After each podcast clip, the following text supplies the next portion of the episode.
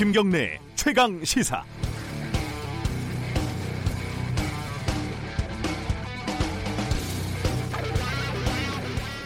일하다 죽는 이른바 산업재해 사망자가 1년에 지난해만 1957명입니다.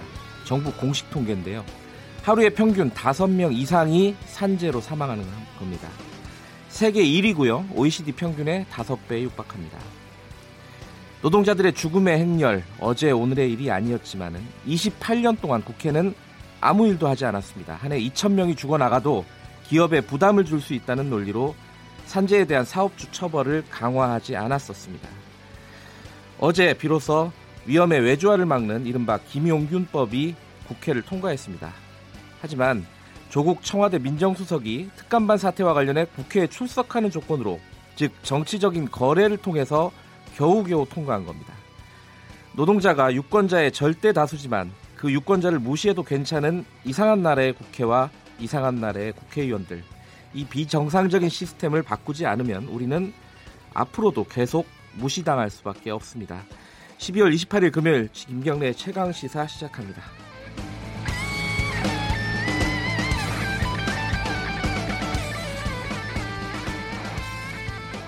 네, 오늘 주요 뉴스 브리핑부터 가죠. KBS 보도본부 이효연 기자 나와 있습니다. 안녕하세요. 제가 약간 흥분했나 봐요. 네. 그 김용균법 말고도 여러 가지 법들이 어제 처리가 됐는데 김용균법 내용을 간단하게 좀 설명해 주시죠. 네, 어제 올해 국회 마지막 본회의가 있었는데요. 위험의 외주화를 막는 이른바 김용균법이 어제 극적으로 국회에서 처리됐습니다. 네. 정식 명칭은요, 산업안전보건법 개정안인데요. 네. 이 법의 핵심은 원청업체에게 법적인 책임을 무겁게 물어서 죽음의 외주화를 막겠다는 겁니다. 네. 뭐 일부 예외 규정이 있긴 합니다만 도금 작업이나 수은, 납과 같은 유해하고 위험한 물질을 다루는 일은 원칙적으로 도급을 금지했습니다. 네. 또 산업재해로 근로자가 사망하게 되면 사업주를 처벌하는 수위도 강화했고요. 법인에 부과하는 벌금도 현재는 1억 원인데 10억 원으로 크게 올렸습니다. 이 외에도 모두 95건의 법안이 가결 처리됐습니다. 이 중에는 아동수당법 개정안도 있는데요. 그동안은 소득 상위 10% 빼고 줬던 아동수당을 내년부터는 만 6세 미만 아이가 있는 모든 가정에 매달 10만 원씩 지급하게 됩니다. 네. 또 직장 내 괴롭힘을 금지하는 근로기준법 개정안 등도 어제 통과됐습니다. 이것도 드디어 통과된 거네요. 계속 네, 시간을 끌었는데. 유치원 3법은 어떻게 됐죠? 아, 올 한 해 국민적 관심이 뜨거웠는데 결국 통과되지 못했습니다. 이제 대신에 국회 교육위원회가 유치원 3법을 패스트트랙이라고 하죠. 신속처리 안건으로 지정했습니다. 그래도 국회 본회의에 자동으로 상정이 되려면 1년 가까이 걸리기 때문에 사립유치원에 보낼 수밖에 없는 부모들의 염려와 우려는 한동안 해결되지 않을 것으로 보입니다. 예, 뭐 김용균법하고 유치원 3법 관련된 내용은 2부에서 최고의 정치 코너에서 좀 더 자세하게 다뤄보도록 하겠습니다. 국회가 사실 법 만드는 데잖아요. 네. 법을 통과시키는 데인데 이 1년 평가를 할 수 있을 것 같아요. 국회의원들의 의정활동. 네. 근데 법을 단 한 건도 발의하지 않은 의원이 있다고요? 네. 오늘 아침 세계일보 보도인데요. 네. 기사 제목이 1억 원대 연봉 국회의원 10명. 올해 법안 한 건도 발의 안 해였습니다. 세계일보가 직접 국회 의안 정보 시스템을 통해서 올해 의원들의 입법 실적을 분석해 봤더니 이달 25일까지 법안을 한 건도 대표 발의하지 않은 의원이 10명이었고요. 그 명단도 공개했습니다. 누구입니까? 자유한국당의 김무성, 김세연 의원이 있었고요. 네. 무소속의 서청원 의원, 더불어민주당의 맹성규, 진영 의원이 있었습니다. 네. 또 구속 재판 중인 의원 가운데는 한국당 소속의 이우현, 최경환 의원이 있었습니다. 또 더불어민주당 소속의 김영춘 해양수산부 장관과 김현미 국토교통부 장관, 도종환 문화체육관광부 장관도 대표 발의한 법안이 없었는데 현재 이들은 국무위원직인 장관을 맡고 있다 이렇게 설명했어요. 반면에 김부겸 행정안전부 장관은요. 법안을 8건이나 발의해서 국무위원과 의정활동을 성실히 병행하는 모습을 보여줬다 이렇게 평가했습니다. 김부겸 장관은 좀 특이하네요. 장관을 하면서도 법안을 또 발의를 했다. 네. 감옥에 있는 사람들은 어쩔 수 없을 것 같은데 이게 보니까 약간 그 다선의 큰 정치인이라 보통 말하는 예를 들어 뭐 김무성 의원 같은 이런 분들은 사실 법안에 별로 관심이 없더라고요. 네, 맞습니다. 뭐 이른바 다른 정치에 관심이 많은 것 같더라고요. 저도 이거 예전에 한번 본 적이 있었는데 해마다 이렇더라고요. 맞습니다. 예. 제일 법안을 많이 발의한 의원도 있을 것 같아요. 네, 민주평화당의 황주홍 의원이 올해 가장 많은 법안을 발의했고 예. 또 가장 많은 법안을 국회 본회의에 통과시켰다고 합니다. 황 의원이 올해 발의한 법안만 340건이었고요. 예? 이 가운데 71건이 통과됐다고 합니다. 통과도 많이 됐네요. 네, 그런데 이제 단순히 계산을 해봐도 예. 법안을 거의 하루에 한 건씩 발의한 셈이잖아요. 이게 현실적으로 가능한가? 예, 그래서 이제 기사가 이제 더 살펴보거든요. 기자가 예. 이제 이달 12월 한 주 동안에만 무려 200건을 무더기로 발의했고요. 법안도 명칭만 다르고 실제 내용은 비슷하다고 합니다. 보통 어떤 조직에 몸담고 있는 여성이 상위 직급으로 못 올라가는 현상을 유리천장이라고 표현하는데. 예. 공공기관마다 유리천장위원회를 설치하도록 하는 그런 내용의 법안들이었다고 합니다. 그러니까 공공기관마다 다 법이 다르니까. 그렇죠. 예. 이 유리천장 하나 가지고 뭐 몇 개의 법안을 한꺼번에 맞습니다. 발의하고. 예. 이건 잘한 건지 뭐 약간 꼼수를 쓴 건지 잘 모르겠네요. 어쨌든 340건이다. 예. 네. 알겠습니다. 마지막으로 외신 하나 소개해 주시죠. 북한이 올해 핵실험하지 않은 이유. 미국이 아닌 다른 이유가 있다? 이런 내용이 있던데 자세하게 좀 설명해 주세요. 네, 미국의 NBC 방송 보도인데요. 네. 제목이 북한이 올해 미사일 실험을 중단한 것이 꼭 트럼프 때문만은 아니었다였어요. 네. 네, 트럼프 대통령이 올해 김정은 위원장과 정상회담하면서 미국 내에 북한의 미사일 공격의 위험이 사라졌다. 나는 김 위원장과 좋은 관계를 맺고 있다. 이렇게 공언해왔잖아요. 네. 그런데 NBC가 이는 트럼프 대통령의 외교적, 정치적 성과가 아니라 실제로는 북한의 핵 개발 단계의 변화가 있었기 때문이라고 분석했습니다. 어떤 변화죠? 네, 이제 북한이 지금까지는 핵을 연구하고 개발하는 데 목표를 뒀다면 네. 이제는 핵의 대량 생산 단계로 전환했다고 봤는데요. 근데 이런 판단은 영국의 왕립 합동군사연구소의 연구원 등 미국 내 전문가들과 북한의 위성사진을 분석한 결과라고 전했습니다. 이 분석을 요약하면요. 북한은 여전히 핵 분열 물질을 생산하고 있고 북한 전역에 미사일 기지들이 개발되고 있다.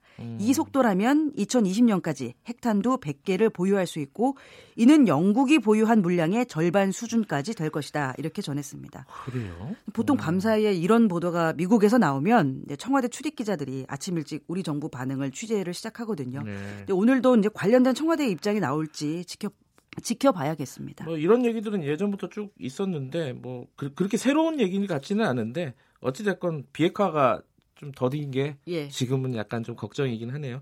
자, 여기까지 듣겠습니다. 고맙습니다. 예, 감사합니다. KBS 보도본부 이효연 기자였습니다. 김경래의 최강시사 듣고 계신 지금 시각은 7시 33분입니다.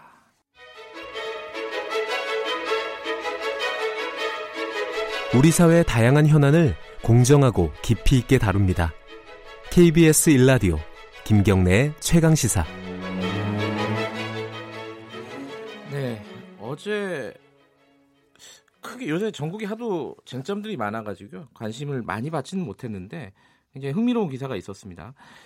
이 더불어민주당 이학영 의원이 발표를 한 건데요. 이건희 삼성 회장의 차명 계좌가 예전에 2008년도에 4조 원이 넘는 그 돈이 발견이 됐잖아요. 근데 이게 10년이 넘게 지났는데 아직 세금이 제대로 매겨지지 않았다고 합니다. 이게 이제 정부에서 이 세금을 매길 수가 없다 이런 어떤 판단이 있었다고 하는데 이학영 의원이 법제처에다가 이거 세금 매길 수 있는 거 아니냐라고 다시 질의를 했습니다. 그 이유가 뭔지 그리고 실제로 세금을 거둘 수 있는 상황인 건지 얘기를 좀 들어보도록 하겠습니다. 이학영 의원 연결돼 있습니다. 안녕하세요. 네, 안녕하십니까. 일단은 이게 정부에서는 왜 지금까지 과세를 할 수 없다, 그러니까 세금을 매길 수 없다, 그 차명 재산에 대해서 그렇게 얘기를 해왔었던 건가요? 네, 정부 측 입장에서는 네. 이미 이 사람들이 소유권을 획득했고 네. 명의계세를 다른 사람으로 했기 때문에 괜찮은 거다 하고 좋게 생각해 주는 거죠. 좋게요. 예. 예. 그러나 분명하게 우리나라의 법에서는 네. 차명 주식 소유는 불법이기 때문에 고의로 세금을 매겨왔습니다. 네. 그렇기 때문에 당연하게 조세정의를 위해서는 과세를 해야 되죠. 네. 해석의 문제가 아니죠. 예. 근데 지금 말씀하신 부분 중에 이제 명의 개설이라고 하셨잖아요. 예. 이게 좀 말이 좀 어려워서요. 이게 어떤 개념이죠? 예를 들면 이제 우리가 실명법이나 이런 데에 의해서 자기 재산은 자기 이름으로 실명으로 그렇죠. 등록을 해야 되는 거죠. 예. 근데 이제 어차피 예전에는 다른 사람 이름으로 여러 가지 목적으로 뭐 예. 세금 회피랄지 뭐 여러 가지 목적이 있었겠죠. 네. 그런 것 때문에 다른 사람 명의로 이렇게 등록을 해놨는데 네. 우리나라가 이제 점점 그것을 실명으로 바꾸도록 해오죠. 네. 상증세법도 그렇고 실명거래법에서도 그렇고 네. 전부 바꿔오도록 했단 말입니다. 네. 그리고 특히나 2003년도에는 명의교서 해태증여의제라고 해가지고 예. 법을 어떻게 바꾸냐면 소유권을 취득한 후 실소유자 명의로 전환하지 않은 경우에는 예. 다다음에 1월 1일로 기산일로 보아서 과세를 하고 있습니다. 이렇게 그 사람이 증여를 받은 거다 네. 하는 의제를 한 거죠. 네. 그렇게 가정을 하는 거죠. 네. 그리고 이제 실제로 또 부칙에서는 정확하게 법 시행일인 2003년 1월 1일에 보유하고 있는 모든 차명주식은 2005년 1월 1일부터 기준으로 과세하겠다. 이렇게 부칙을 달아놨어요. 예. 근데 이건희 회장이 가지고 있던 차명주식은 2008년에 예. 삼성 특검에 의해서 밝혀진 거거든요. 네. 그러니까 그때도 이미 이제 2003년 그 법이 그 시행되고 있었기 때문에 네. 이제 와서 생각하면 2005년 1월 1일 날 이건희 차명주식은 그때 과세했어야 된다. 근데 그동안 쭉 우리가 못 해온 거죠. 네. 시효가 15년이 내년 예. 2019년 12월 31일까지 시효가 남아있기 때문에 1년이 남았네요. 예. 네, 이제라도 빠르게 과세를 해라 하고 요구한 거죠. 예. 근데 그러니까 말하자면 이런 거네요. 예. 근데 이제 이건희 회장이 네. 홍길동이라는 임원의 이름으로 차명 계좌를 만들어 놓고 돈을 관리를 해왔다가 예. 원래 이제 법적으로 보면은 2003년도에 원래 이제 주인이 이건희 회장이니까 이름을 이건희 회장으로 바꿨어야 예. 되는데 제대로 바꿔야 되는데 안 바꾸고 계속 있다가 2008년도 특검을 하면서 이게 들킨 거잖아요. 예예. 그때 이제 뭐 차명 계좌만 한 1,000개 넘게 나온 걸로 지금 기억이 나는데. 그죠? 재산만 예, 해도 그렇습니다. 한 4조 원이라고 알려져 있어요. 예, 예, 예. 그러면은 어쨌든 만약에 법제처에서 이거를 과세를 할 수 있다, 세금을 매길 수 있다 이런 결론이 예. 나온다면요, 세금이 예. 얼마나 되는 겁니까? 뭐 그건 과세 문제니까 뭐 우리가 액수를 알 수 없지만 네. 현재는 50% 세금에다가 거기에 불법을 신고하지 않았기 때문에 네. 뭐 예를 들면 30% 이상 또 과세를 할 수 있으면 40% 예. 가산과세를 할 수 있으면 예. 저희들 추정이 한 70% 이상은 나오지 않을까 3조 5천억 중에서 그렇게 생각하고 있습니다. 3조 5천억의 차명 재산의 70%면은 예. 2조 원이 넘네요. 그렇죠. 굉장히 큰 돈이네요. 근데 이제 아까 3조 5천억의 과세를 하신다고 살 수 있다고 지금 보시는 거잖아요. 지금 이학영 의원께서는. 예, 예. 근데 나머지 그럼 5천억 원, 한 6천억 원 정도 되는데 나머지 돈은 안 돼요? 라고 추정되는 거죠. 그 당시 예. 특검에서 이병철 회장으로부터 상속한 예. 거다 이거는 상속을 받은 거고 네. 원래는 특검이 다 그것이 상속받은 거라고 해가지고 과세를 안 했던 거예요. 예. 시효가 넘었다고 해야지 상속세로서는. 그런데 예. 나중에 보니까 우리 민주당 특검에서 확인해 보니까 예. 3조 5천억 정도는 그 이건희 씨가 이맹희 씨하고 재판 과정에서 자기 주장을 그렇게 하는 거 아니에요? 그렇죠. 이건 내가 산 거다. 우리 아버지 선대 받은 게 아니다. 그 실제로 그것이 확인이 돼서 예. 이것이 이맹희 씨하고 그 재판에서 이기는 거거든요. 네. 그래서 이건 내가 얻은 주식이기 때문에 당신에게 나눠줄 수 없다. 이렇게 판결이 나온 거죠. 예. 그랬으면 이제 증여세라도 내야 되는 거죠. 그렇군요. 그러니까 이건희 네. 회장이 이맹희 씨와의 소송에서 이 돈은 네. 아버지로부터 받은 게 아니라 3조 5천억 원은 내가 번 거다. 그렇죠. 이렇게 이미 밝혔기 때문에 그게 또 자기 발목을 잡은 거군요. 결과적으로. 예, 예. 예. 자, 근데 이게 아까 말씀하셨지만 2008년도 삼성 특검에서 나온 얘기란 말이에요. 예, 처음에는. 예. 10년 예. 동안 이게 과세가 안 됐던 이유. 뭐 그러니까 기재부는 네. 이것을 예를 들면 아까 부칙 구조에 뭐라고 예. 돼 있냐면 소유권을 획득하였으나 명의 계사하지 않은 분에 대해서 과세하도록 그렇게 예. 조항을 만들어놨거든요. 하니까 예. 딱 이 조항만 들어가지고 어떻게 해석하냐면 본인이 임원 명의라도 명의를 개설을 했기 때문에 네네. 자기 이름만이라도 이 문항에 맞는 거다 이렇게 네. 억지 주장을 하는 것 같아요 저는. 네. 그런데 실제 우리 상징세법의 정신은 네. 자기 이름으로 이게 등록을 하게 돼 있고 네. 안 했을 경우에는 2003년 1월 1일 날 그 사람에게 증여하는 걸로 생각하겠다. 예. 그래서 1년이 지난 2005년 1월 1일에는 과세를 하겠다. 예. 하고까지 이렇게 부칙에다 확실하게 달아놓은 거거든요. 예. 그래서 이건 실명거래를 하지 말고 사명거래를 하지 말고 실명거래를 하라. 실명 등록을 해라 하는 것이 가장 중요한 예. 뜻이지. 명의 이름을 A라는 가짜 이름에서 B라는 또 다른 이름으로 바꿨기 때문에 예. 그럼 빠져나갈 수 있다고 해석할 수가 없는 거예요. 저희들은. 예. 이게 세금 말고도요. 네. 예전에 차명계좌를 썼으니까 이게 불법이었고 이걸 과징금을 매겨야 되는데 안 매기고 있다 뒤늦게 매긴 적이 있었잖아요. 그것도 예, 왜 그랬었던 그렇죠. 거죠? 그것도 똑같은 건데 예. 과징금을 매길 수 없다고 한 거죠. 그동안에는 예. 금융위가. 예. 그런데 우리가 법제처에다 해석을 요구하니까 그건 과징금 매길 수 있다. 그건 불법이다. 이렇게 법제처가 손을 들어준 거죠. 예. 그렇기 때문에 이번에도 저희들은 예. 그 법제처가 올바르게 이 상징세법이나 실명거래법에 의해서 네. 실명이 아닌 것을 차명을 실명으로 고쳐라고 했는데도 불구하고 안 고치고 있었으니까 네.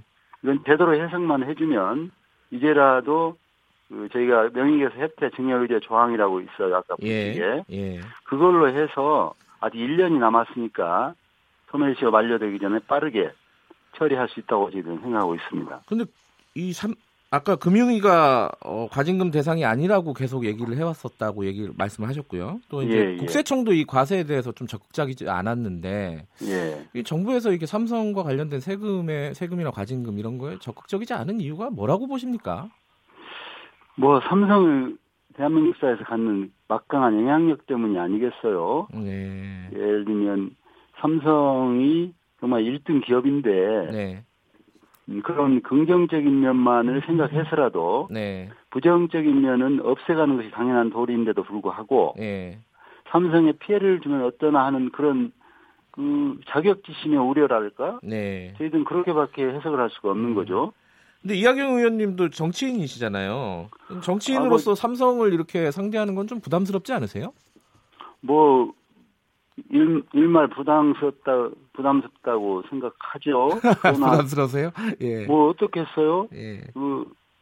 이 서민들은 다 불법을 저지르면 네. 다 제대로 세금 내고 국세청이 사업하고 다 하잖아요. 예예.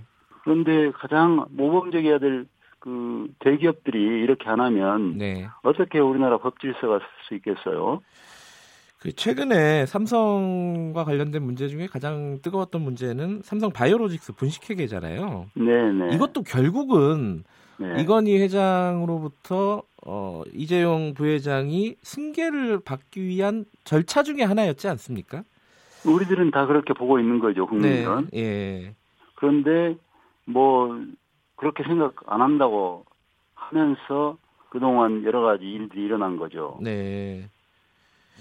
사실 문재인 정부의 공약 중에 하나가 이제 재벌 개혁이 있지 않습니까? 네, 네. 근데 조금 재벌 개혁 문제에 대해서 방향이 좀 소극적으로 전환한 거 아니냐? 이런 지적들도 있어요. 이학영 의원님이 보시기는 어떻습니까? 문재인 정부 의지가 저는 없거나 아니면 바뀌었다고 생각은 안 하고요. 네. 이 부분은 제대로 삼성 바이오 분식회계 문제는 현재 검찰이 수사 중이잖아요. 예예. 그래서 이번 기회에 제대로 수사를 하면 네. 불법 승계 관행의 뿌리를 뽑아주지 않을까 네. 생각을 합니다. 네. 그리고 이제 이번 법제처 문제도 법제처가 그동안 과징금 문제에서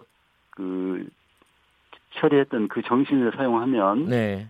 이 부분도 해결이 가능하다고 봐요, 저는. 예. 법제처가 언제쯤 이거 결론을 내릴까요? 지금 예상되는 시기가 2, 3개월 걸린다고 하니까 어제 제가 국무조정실에다가 국무조정 실장께 예. 이 부분을 진행 과정을 한번 점검해주라. 예. 파악해서 좀 알려달라고 했는데 뭐 법제처가 한 두 달 내지 석 달 되면 발표한다니까 기다려 봐야겠죠. 네. 저도 이거 이건희 회장 예전에 이제 몇 년 전에 그 성매매 의혹 사건이 있었지 않습니까? 그걸 제가 취재를 했었는데 그때 당시에 검찰이 수사를 한 결과 그 성매매 관련된 집, 성매매가 일어난 집을 구하는 비용이 결국 차명 계좌에서 나왔었더라고요. 예. 그러니까 차명 계좌를 계속해서 이건희 회장이 사용을 하고 있다는 거예요, 지금도. 예. 이런 부분은 빨리 법제처에서 어떻게 좀 교통 정리가 필요하지 않을까 생각이 드네요. 그렇습니다. 자, 여기까지 듣겠습니다. 고맙습니다. 예, 수고하세요. 더불어민주당 이학영 의원이었습니다.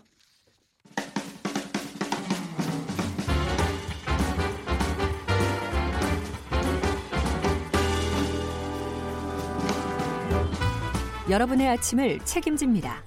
김경래의 최강 시사. 네, 매주 금요일 이 시간은 한 주간에 가장 관심이 높았던 어떤 기사들, 사회적인 쟁점이 됐던 기사들 이런 것들을 정리하는 시간입니다. 여론의 민낯을 파헤치는 빅 커뮤니케이션 전민기 팀장 나와 계십니다. 안녕하세요. 네, 반갑습니다. 전민기입니다. 일단 가장 많이 본 기사부터 가겠습니다. 뭐죠? 네, 지난 3주 동안 지금 가장 검색량이 낮더라고요. 아무래도 휴가철이나 연말에 클릭 수가 평소보다 감소하는데 원래 그래요? 예, 약간 그런 경향이 있더라고요. 올해 또 이제 여름 휴가 때 보니까 클릭 수가 많이 감소했었고요. 전반적으로 모든 기사의 검색량이 좀 일주일 내내 낮았는데 가장 많이 본 기사는 날씨 기사였습니다. 이건 좀, 날씨? 네, 잠시 후에 좀 소개해드리고요. 그 이후에 65만여 명이 클릭한 기사가 있는데 한국경제 기사입니다. 준비 못한 5060 인력시장의 꾸역꾸역 한 달 절반은 공처요라는 기사입니다. 그러니까 모두가 잠든 겨울 그 새벽 수도권 최대 건설 인력시장이 남구로역 앞에 있는데 여기 공터에 이제 인파들이 몰리고 있다라는 그런 소식이고요. 그러니까 새로운 사람이 늘었다라는 게 현장 관계자들의 공통된 얘기인데 그중에서도 5, 60대 인력이 상당히 많아졌다라는 게 뭐 대부분의 이야기였습니다. 뭐 그나마 다른 일용직들에 비해서 좀 벌이가 괜찮은 편이어서 그렇다라는 이야기 나오고 있고요. 뭐 벽돌 운반한다든지 철거한다든지 단순 업무가 별도 기술 없이도 하루 12시간 기준으로 약 10에서 15만 원의 일당을 받는다고 해요. 그리고 아르바이트 포털 한 사이트에도 올해 들어서 12월 15일까지 50대 이상 아르바이트 구직자가 2016년에 비해서 4.84배나 늘었다라는 그런 데이터도 또 증거로 제시를 했습니다. 50대 이상 구직자가 4배가 넘게 늘었다. 그래서 최근에 일자리를 찾는 5060들이 늘고 있다라는 기사에 많은 분들이 또 관심을 가진 한 주였습니다. 이게 사실은 이제 노동시장에 노년층이 많이 이제 진입을 한다는 얘기인데, 그렇죠. 이게 좀 세대 간의 갈등도 있어요. 왜냐하면은 20대가 하던 일, 젊은층에서 하던 일들을 또 노년층이 또 가져갈 수밖에 없는 상황이고. 근데 워낙 고령화 사회가 고령 사회죠 이제는. 근데 그렇죠. 이제 5060 분들이 딱 은퇴한 시점이기 때문에 이분들의 앞으로의 일자리 대책도 좀 어떻게 우리가 마련을 해야 되는 것인지 좀 고민해 볼 시점이 아닌가 싶네요. 5060 그러니까. 젊어요 요새는. 너무 젊으시죠. 수명이 많이 늘어가지고 이거 앞으로 사회적인 큰 문제입니다. 아까 조금 이따가 말씀하신 데 있는데 날씨 기사는 얼마나 많이 봤나요? 76만여 명이 봤고요. 한파주의보 내린 크리스마스 이브 아침 최저기온 영하 13도에서 0도라는 기사 제목이었고 아무래도 크리스마스 계획 세우시면서 이 날씨 기사 좀 많이 검색한 것으로 보입니다. 그리고 또 뭐 올 들어 가장 춥다 뭐 이런 뉴스도 많아가지고요. 날씨에 관심이 많으셨겠죠. 당연히. 그 외에는 이제 뉴스원 기사인데 62만 8천여 명이 봤던 기사. 그 인도네시아 쓰나미 있었죠. 예견된 참사 3개월 만에 또 수백 명 사망이라는 기사였고요. 수백 명의 목숨을 앗아간 쓰나미가 또다시 발생했다라는 그 소식. 지난 9월 말에 사망자를 많이 냈던 술라웨시 섬 참사 이후 3개월 만이라는 그런 기사였고요. 그 이후에 연합뉴스 기사 58만여 명 본 것도 역시나 이 인니 순다 해협 쓰나미로 당시에 이제 168명 사망, 745명 부상, 해저 산사태 이렇게 긴급 속보로 떴던 기사인데 여기에 아무래도 발리도 있고 인도네시아로 여행 가시는 분들이 많다 보니까 그렇죠. 또 많은 관심들 보이셨습니다. 또 안전 문제에 대해서 우리나라 국민들이 굉장히 관심이 높잖아요. 지금 모든 이 안전 관련 기사가 언급량이 가장 많습니다. 우리도 안전 관련해서는 할 말이 별로 없긴 한데 인도네시아도 안전 관련기가 굉장히 허술하네요. 맞습니다. 댓글이 가장 많이 달린 기사는 뭐죠? 12,630여 개 댓글이 달렸고 중앙일보 기사였고요. 문 대통령 성탄절 나의 행복이 모두의 행복이 되길 바란다라는 제목 기사였습니다. 이게 왜 댓글이 많이 달렸죠? 이게 아무래도 요새 보니까 젊은이들 SNS에 이 인용했던 시를 좀 많이 올려놓기도 하고, 이게 사실은 이 시, 이것과 상관없이 문재인 대통령에 대한 어떤 지지자와 그렇지 않은 사람들이 여기서 또 붙었어요. 논쟁을 하는군요. 예, 그래가지고 뭐 지금 이렇게 다들 어려운데 무슨 성탄절이냐 뭐 이런 기사부터 해서 아 이런 때 이런 따뜻한 말 필요하지 않냐까지 이제 의견들이 많이 오갔고 그러면서 이제 박노해 시인의 그 겨울의 시가 예. 또 갑자기 떴습니다. 그래서 이 내용들 보면은 뭐. 이렇게 다들 문풍지 우는 겨울밤이면 할머니는 이불 속에서 혼잣말로 중얼거리신다 하면서 뭐 뒷산의 노루토끼들은 굶어 죽지 않을란가 뭐 이런 이야기 하면서 네. 우리 주변을 좀 돌아보자라는 그런 내용의 시거든요. 네. 어쨌든 이 기사의 댓글이 가장 많이 달렸습니다. 이게 대통령에 대한 찬반이 약간 뭐 격렬하게 붙어가지고 네. 댓글이 많아지는 그런 양상이군요. 그렇습니다. 예. 예. 그러니까 그게 궁금하네요. 문재인 대통령에 대한 반응, 뭐 찬반, 뭐 긍정, 부정 이렇게 좀 나눠서 분석할 수 있나요? 그러니까 문재인 대통령에 대한 언급이 지난 일주일 동안 13만 600여 건이나 언급돼서 상당히 많이 언급됐어요. 인터넷상에서. 예. 연관을 보면은 뭐 국민, 그다음에 이재명, 지지율, 민주당, 정권, 정책, 경제, 박근혜 이런 단어들이 문재인 대통령과 함께 많이 거론된 단어들이고요. 다 뭐 이해는 되네요. 예. 네. 감성어 긍부정 비율 보면은 이거는 이제 문재인 대통령 옆에 붙는 형용사나 동사 같은 단어들이거든요. 예. 31.3대 47.5로 이제 긍부정 부정이 더 많은 거예요. 그렇습니다. 그래서 뭐 긍정 감성어는 평화 바람직하다, 옳다, 위대하다, 지지하다, 믿다 이런 단어들, 부정 감성어는 최악, 바람직하지 않다, 뭐 반대하다, 무능한 이런 단어들 보는데 문재인 대통령이 가장 최근 국정수행 지지도가 43.8%였잖아요. 예. 여론조사 전문기관 리얼미터가 TBS 이래로 이틀간 전국 19세 이상 유권자 1,003명을 대상으로 조사했고 95% 신뢰 수준의 표본오차 플러스 마이너스 3.1% 꼭 얘기해야 되는 거죠? 그렇죠. 예. 근데 이제 이거를 제가 지난 9월에 문재인 대통령의 지지율이 70% 넘었을 때 그때 당시 감성어 긍부정하고 한번 좀 비교를 해봤어요. 예. 그래서 그때 당시에는 이제 KBS하고 한국 리서치가 의뢰해서 9월 21일과 22일 72%의 그 국정 지지율을 나타냈었거든요. 제일 높을 때인가요? 이때가? 그렇습니다. 예. 그래서 이때 당시 김 위원장과 3번 정상회담 갔고 성과도 있었고 뭐 이런 분석이 나왔고 이때 당시에도 이제 만 19세 이상 남녀 1,000명 대상으로 해서 응답률 14.4%, 표본오차는 95% 신뢰 수준의 플러스 마이너스 3.1%포인트였는데 당시 감성어 긍부정 비율 보면 53.1대 20.3이에요. 근데 이때 당시 제가 말씀드렸던 게 그 정치인도 그렇고 지지율이 아무리 한 60, 70% 돼도 이 긍정 비율이 50%를 확 상회하진 못하고 이 정치인이나 대통령에 대한 지지율이 아무리 떨어져도 그 긍정 비율이 25에서 30은 늘 유지한다라는 거였는데 이번에도 그런 비율은 여전히 유지가 되고 있었습니다. 그러니까 9월 달에 지지율이 한참 높을 때는 긍정적인 감성어가 50%가 넘었었는데 예. 지금은 오히려 약간 30%로 반대가 됐네요. 부정적인 게 한 47%. 그리고 이 인터넷에서는 반응들이 굉장히 즉각적이기 때문에 또 뭐 지지율이나 다른 좋은 정책들 나오면 또 쭉 올라갔다 쭉 내려갔다 이런 게 반복됩니다. 아 그래요? 이게 진폭이 좀 커요? 그렇습니다. 이게 쭉 일정하게 유지되는 게 아니라. 그러니까 뭐 이런 상황이 계속 나빠지고 계속 안 좀 뭐 유지가 되겠지만 네, 변화도 심한 곳이죠. 여기까지 듣겠습니다. 고맙습니다. 감사합니다. 빅 커뮤니케이션 전민기 팀장이었고요. 1부는 여기까지 하고 2부에서는요. 민주당 박주민 의원, 한국당 김영우 의원과 최고의 정치 준비되어 있습니다. 잠시 후에 뵙겠습니다.